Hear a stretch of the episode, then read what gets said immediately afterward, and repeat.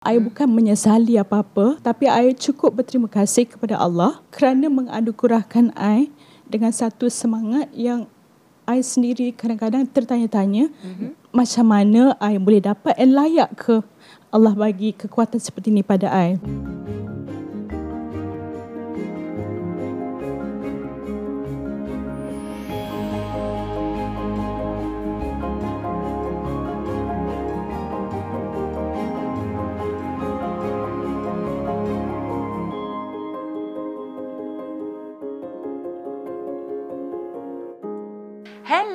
welcome to Sembang Tepi Kak Ji, talk show susulan dari hashtag PM Tepi Kak Ji kat kempak.com. Kita nak sembang apa kat tepi ni adik? Ha, kita nak sembang dengan Kak Ji lah. Tapi tentang apa? Tentang perkara yang begitu dekat dengan kehidupan kita tapi jarang orang nak kongsi cerita iaitu berkenaan dengan kesihatan mental dan juga psikologi. Sebab tu di studio kita ni tersenyum di hujung sana berbaju merah. Manis senyumannya Encik Akif Basri, psikologis klinikal yang bersama-sama dengan kita dah sampai ke episod ini. Yes. Terima kasih kerana setia bersama dengan kami. Terima kasih menerima saya. Saya tak boleh jumpa dia ni. Sebab ada orang kata hidung Kak Haji macam hidung dia. Seorang pelakon yang berbakat besar yang saya kagumi, saya segani juga. Hmm. Catriona Ross Thank atau you. lebih dikenali sebagai Kak Kat. Kak Kat. Okey. Kita akan uh, mendengarkan kisah dari uh, Mr. Trauma. Assalamualaikum. Sewaktu saya berusia 12 tahun, saya pernah kemalangan melibatkan motosikal. Alhamdulillah diberi peluang untuk bernyawa lagi. Selepas itu, usia 21 tahun, saya kemalangan lagi. Sejak kejadian itu, saya trauma. Setiap kali masuk kereta, saya sering terbayang kejadian yang sama. Tahun berlalu demi tahun. Saya drive seperti biasa tanpa ada trauma ataupun bayangan lagi. Namun, saya kemalangan lagi hmm. sehingga trauma kembali menyerang saya. Malah ianya lebih teruk.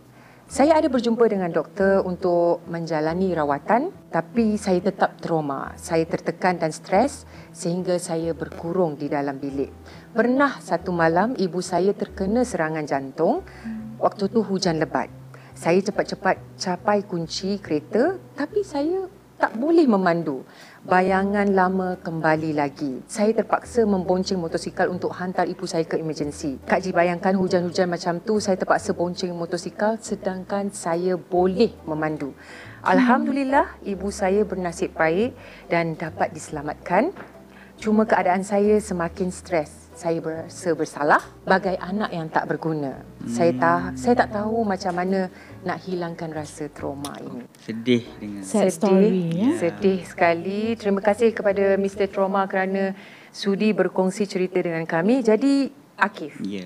Menurut uh, teori dan hmm. sebagainya pengetahuan dalam psikologi, ini adalah trauma. Hmm. Pertamanya Atau, kan Kak uh-huh. Dia sebenarnya dia kata dalam keadaan dia telah menyelamatkan mak dia dia uh-huh. rasa dia loser dia hero betul ah, tak betul. dalam keadaan dia trauma nak memandu tapi dia berusaha mencari jalan lain uh-huh. dan dia telah berjaya menyelamatkan ibu dia uh-huh. walaupun dia seorang yang telah disakiti lah uh-huh. masih tak dapat nak move on move on sepenuhnya uh-huh. lagi uh-huh. kan tapi uh-huh. still sebenarnya you have saved a life so you are not a loser kan ah, betul i agree i agree ah, maknanya stigma tu kena Mr trauma betul kan dalam yeah. fikiran Mm-mm. di dalam hati bahawasanya dia bukan seorang yang loser Mm-mm. tetapi a hero yeah. sebenarnya cuma kita faham sebab mm-hmm. trauma ni kan satu benda yang sangat sukar dia bukannya ada solusi yang mudah yang mana seminggu uh, makan pil ni boleh hilang tak ada betul dia tak ada a switch button betul. it takes years bertahun-tahun makan masa mm-hmm. untuk ubati trauma ni sebenarnya kan uh-huh. satu perjalanan yang panjang lah uh-huh. eh. dan dia memang uh, of course trauma dia boleh membawa kepada pelbagai isu-isu kesihatan mental uh, antaranya uh, post traumatic stress disorder atau kita panggil PTSD eh. uh-huh. ataupun ada juga acute stress disorder yang lebih pendek acute stress disorder ni lebih kurang macam ni lah kalau dalam masa sebulan lepas uh, kejadian itu dia ada trauma sehingga sebulan itu kita mungkin panggil acute stress disorder. Mm-hmm. Tapi kalau lebih daripada sebulan mungkin PTSD. Mm-hmm. Okay, tapi juga dia boleh juga banyak lagi dia boleh ada anxiety, dia boleh ada depression mm-hmm. dan juga pelbagai isu-isu kesihatan mental yang lain. Yes. Macam Kat sendiri ada tak macam hmm. involve dengan orang yang bukan belum Kat tahu. Kita nak simpan cerita tu.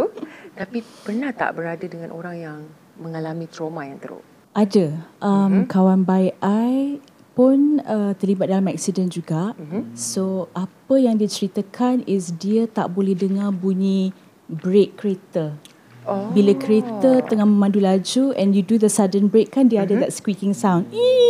Ah. Dia tak boleh. And she will go through dia punya flashbacks tu.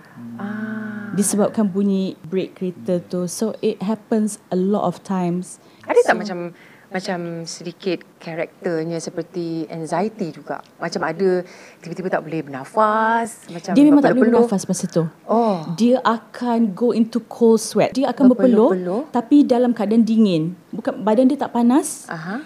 Lips dia will turn blue like oh. that panic mode. Oh. So it's bad.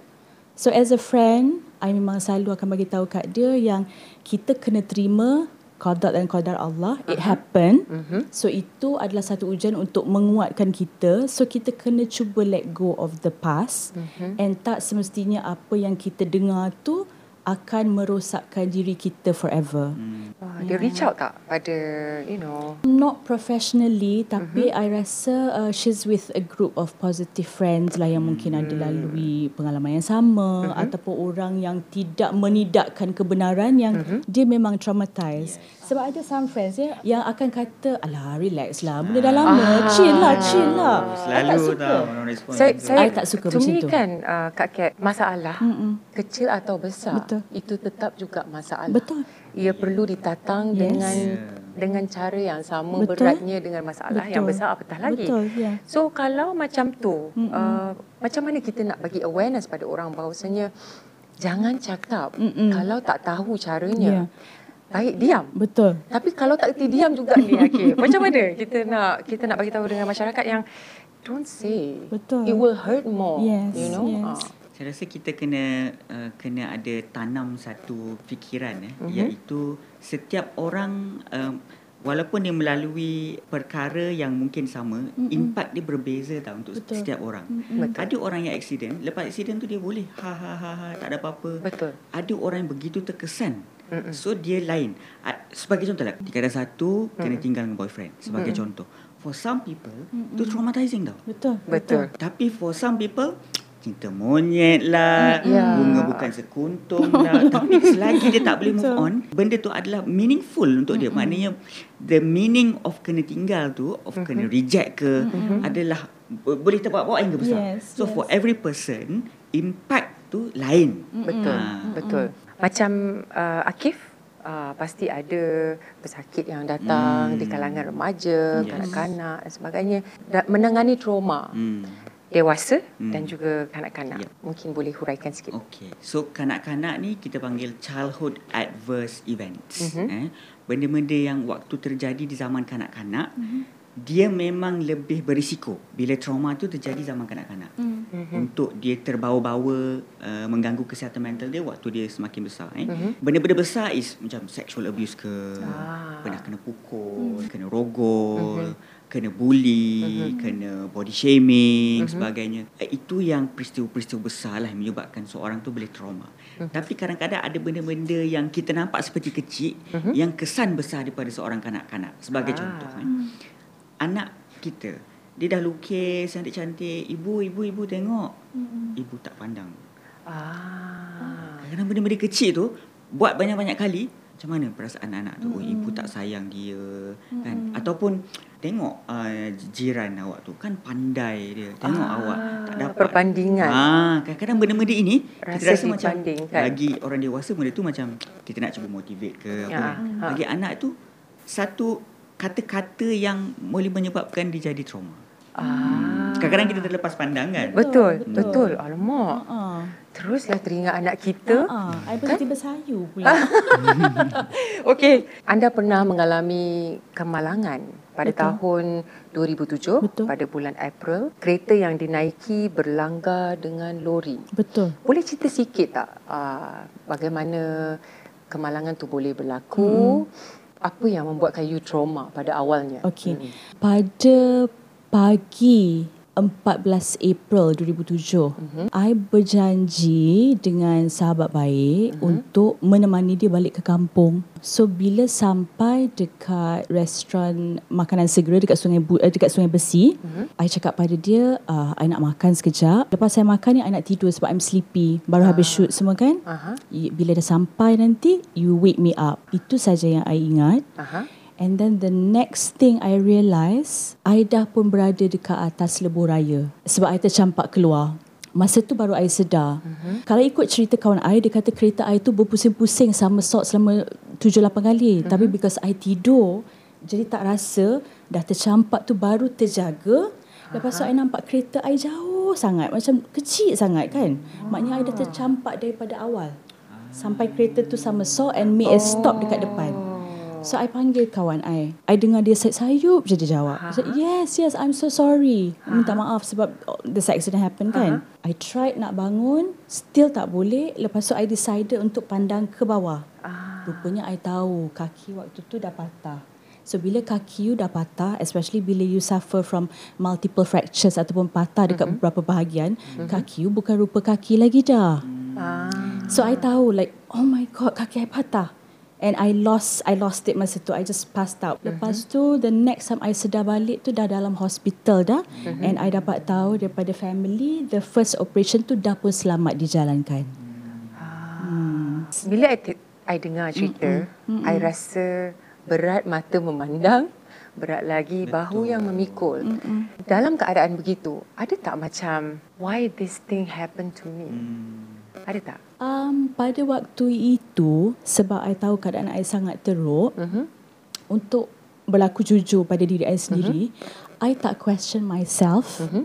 Sebab masa tu ke, uh, keutamaan ataupun kepentingan I adalah how do I recover from this pain and so this you injury. Focus your energy I focus, I switch terus. Ah. Jadi walaupun ada pelawat-pelawat yang datang dengan soalan-soalan kurang sopan seperti seperti kenapa jadi macam ni? Kenapa sampai macam ni teruknya?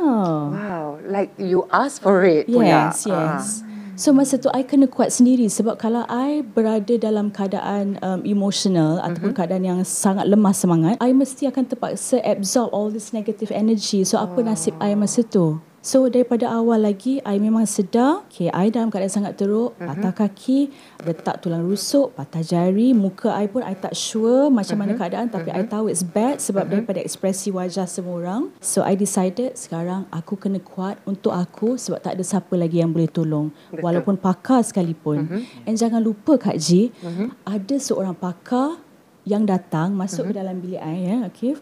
Secara jujur juga Bagi tahu uh-huh you terhempap tulang punggung, uh-huh.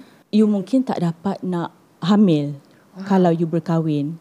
So that was another slap in my face. Tapi untuk I menghukum pakar tu tak boleh. Untuk I benci dia pun tak boleh sebab itu kerja dia. Mm-hmm. He had a responsibility to yeah. speak the truth. Mm-hmm. And my responsibility was to fight it because I percaya yang berkuasa yang boleh menidakkan segala kata-kata manusia hanya hmm. Allah. I hmm. bukan menyesali apa-apa tapi I cukup berterima kasih kepada Allah kerana menganugerahkan I dengan satu semangat yang I sendiri kadang-kadang tertanya-tanya mm-hmm. macam mana I boleh dapat and layak ke Allah bagi kekuatan seperti ini pada I. Tapi I'm thankful sebab kerana itu yang ada pada I sampai I terpaksa jadi juru cakap pada diri sendiri, duta mm-hmm. pada diri sendiri untuk bagi tahu bila I dapat comments yang macam tu I kata tak apa. Ini ujian Allah insya-Allah I akan okey balik. So I kept repeating that and my subconscious mind dengar. Kita yeah. punya subconscious mind. Yeah. And subconscious yeah. mind is the strongest thing you could have in your body. Mm-hmm. Kalau you rasa habislah aku. Habis dah aku dah tak boleh nak berlakon lagi dah aku tak akan ada rupa manusia lagi dah you will hear that and and your body will follow that you you tak takkan ada semangat untuk buat physiotherapy ke contohnya mm-hmm. but i kept telling myself i'm only 27 hidup mm-hmm. i tak boleh berakhir macam ni so i was doing that to myself every day mm-hmm. memusingkan segala yang negatif sebagai benda yang positif mm-hmm. and cuba bangkit balik I will keep this story in my heart as well. Kalau Akif lah dari sudut seorang psychologist berhadapan dengan seorang yang tinggi sekali uh, nilai motivasi dalam Ya. dirinya. Apa yang Akif boleh simpulkan? Dalam bahasa Jepun, Mhm. dia dipanggil kintsugi. Kintsugi. ni Aha. apabila satu benda tu pecah, contoh macam cawan kan, cawan pecah, dia akan sambungkan balik cawan tu pakai emas. Ah, Dan nilai telah disambungkan tu lagi mahal daripada nilai cawan yang baru. Manusia pun bila kita pernah rapuh, kita Aha. pernah pecah, Aha. tapi kita sedikit-sikit slowly kita Bina ah, diri bina kita balik. diri itu emas. Dan nilai kita sebenarnya dengan value baru yang kita bawa sebenarnya itu lagi berharga, lagi meaningful daripada kita yang Yang biasa dulu. Ya. Yang sebelum kita luluh Yes. dan rapuh dan pecah dan sebagainya. Ya Allah. I'm speechless. Saya tak tahu apa lagi nak cakap sebab Betul.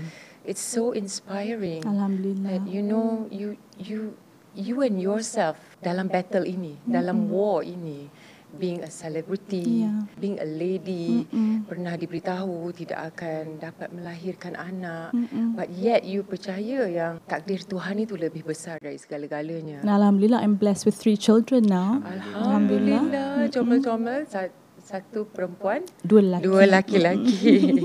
Okey, Kak Ji nak sentuh sikit. Macam kadang-kadang kan kita tak faham kenapa mangsa nak kekal menjadi mangsa. Hmm. Sedangkan setiap manusia mempunyai harga diri yang sama tinggi. Hmm, Jadi kenapa nak jadi mangsa for the rest of of your life Hmm, dari sudut psikologi? Keganasan rumah tangga ni biasanya dia memang berlaku kita panggil dalam satu vicious cycle. Mhm. Eh, Yang mana uh, berlaku keganasan, Mhm. si pemangsa ni minta maaf. Cara minta maaf tu pandai tau. Aha. Tunjuk, beli apa dia suka. Ya.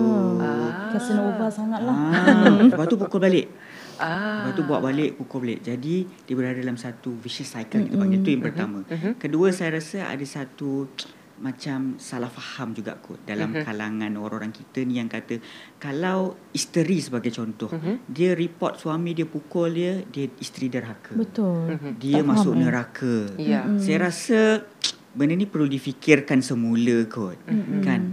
Um, takkanlah begitu uh, tak adilnya sepatutnya benda tu adil kot Betul, kan betul. Uh, pasangan sesama suami isteri sepatut harmoni menjaga sesama sendiri kan Betul. jadi saya rasa itu mungkin kot yang membawa kepada orang benda ni berlaku secara kerap dan berterusan So you kena keluar Reach out. daripada kepompong tu, rasakan uh, yang you adalah seorang uh, manusia yang berharga. You sendiri juga ada ad- adalah amanah Allah untuk jaga diri you, jaga kebaikan you.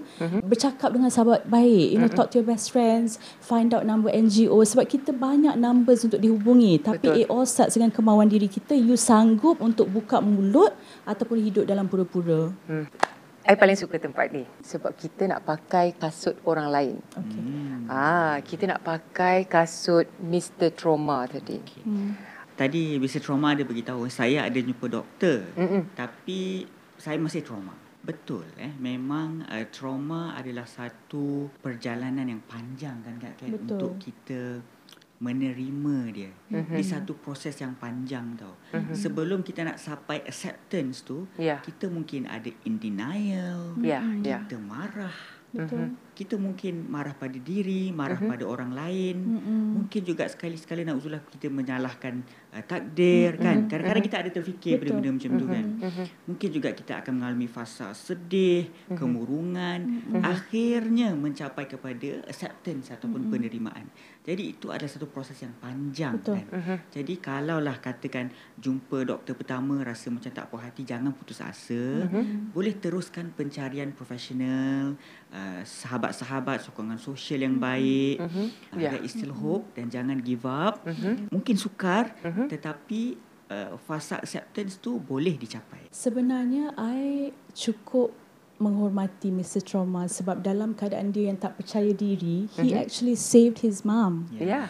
And banyak keadaan yang kita akan berjaya dalam keterpaksaan. Meaning that he thought he was unable to, dia traumatized, tapi sebab keadaan tu terlalu memaksa dan itu juga nyawa dia, nyawa seorang ibu, dia paksa diri dia. So bila dia dah bermula dengan satu keterpaksaan dan berjaya, he will be able to succeed.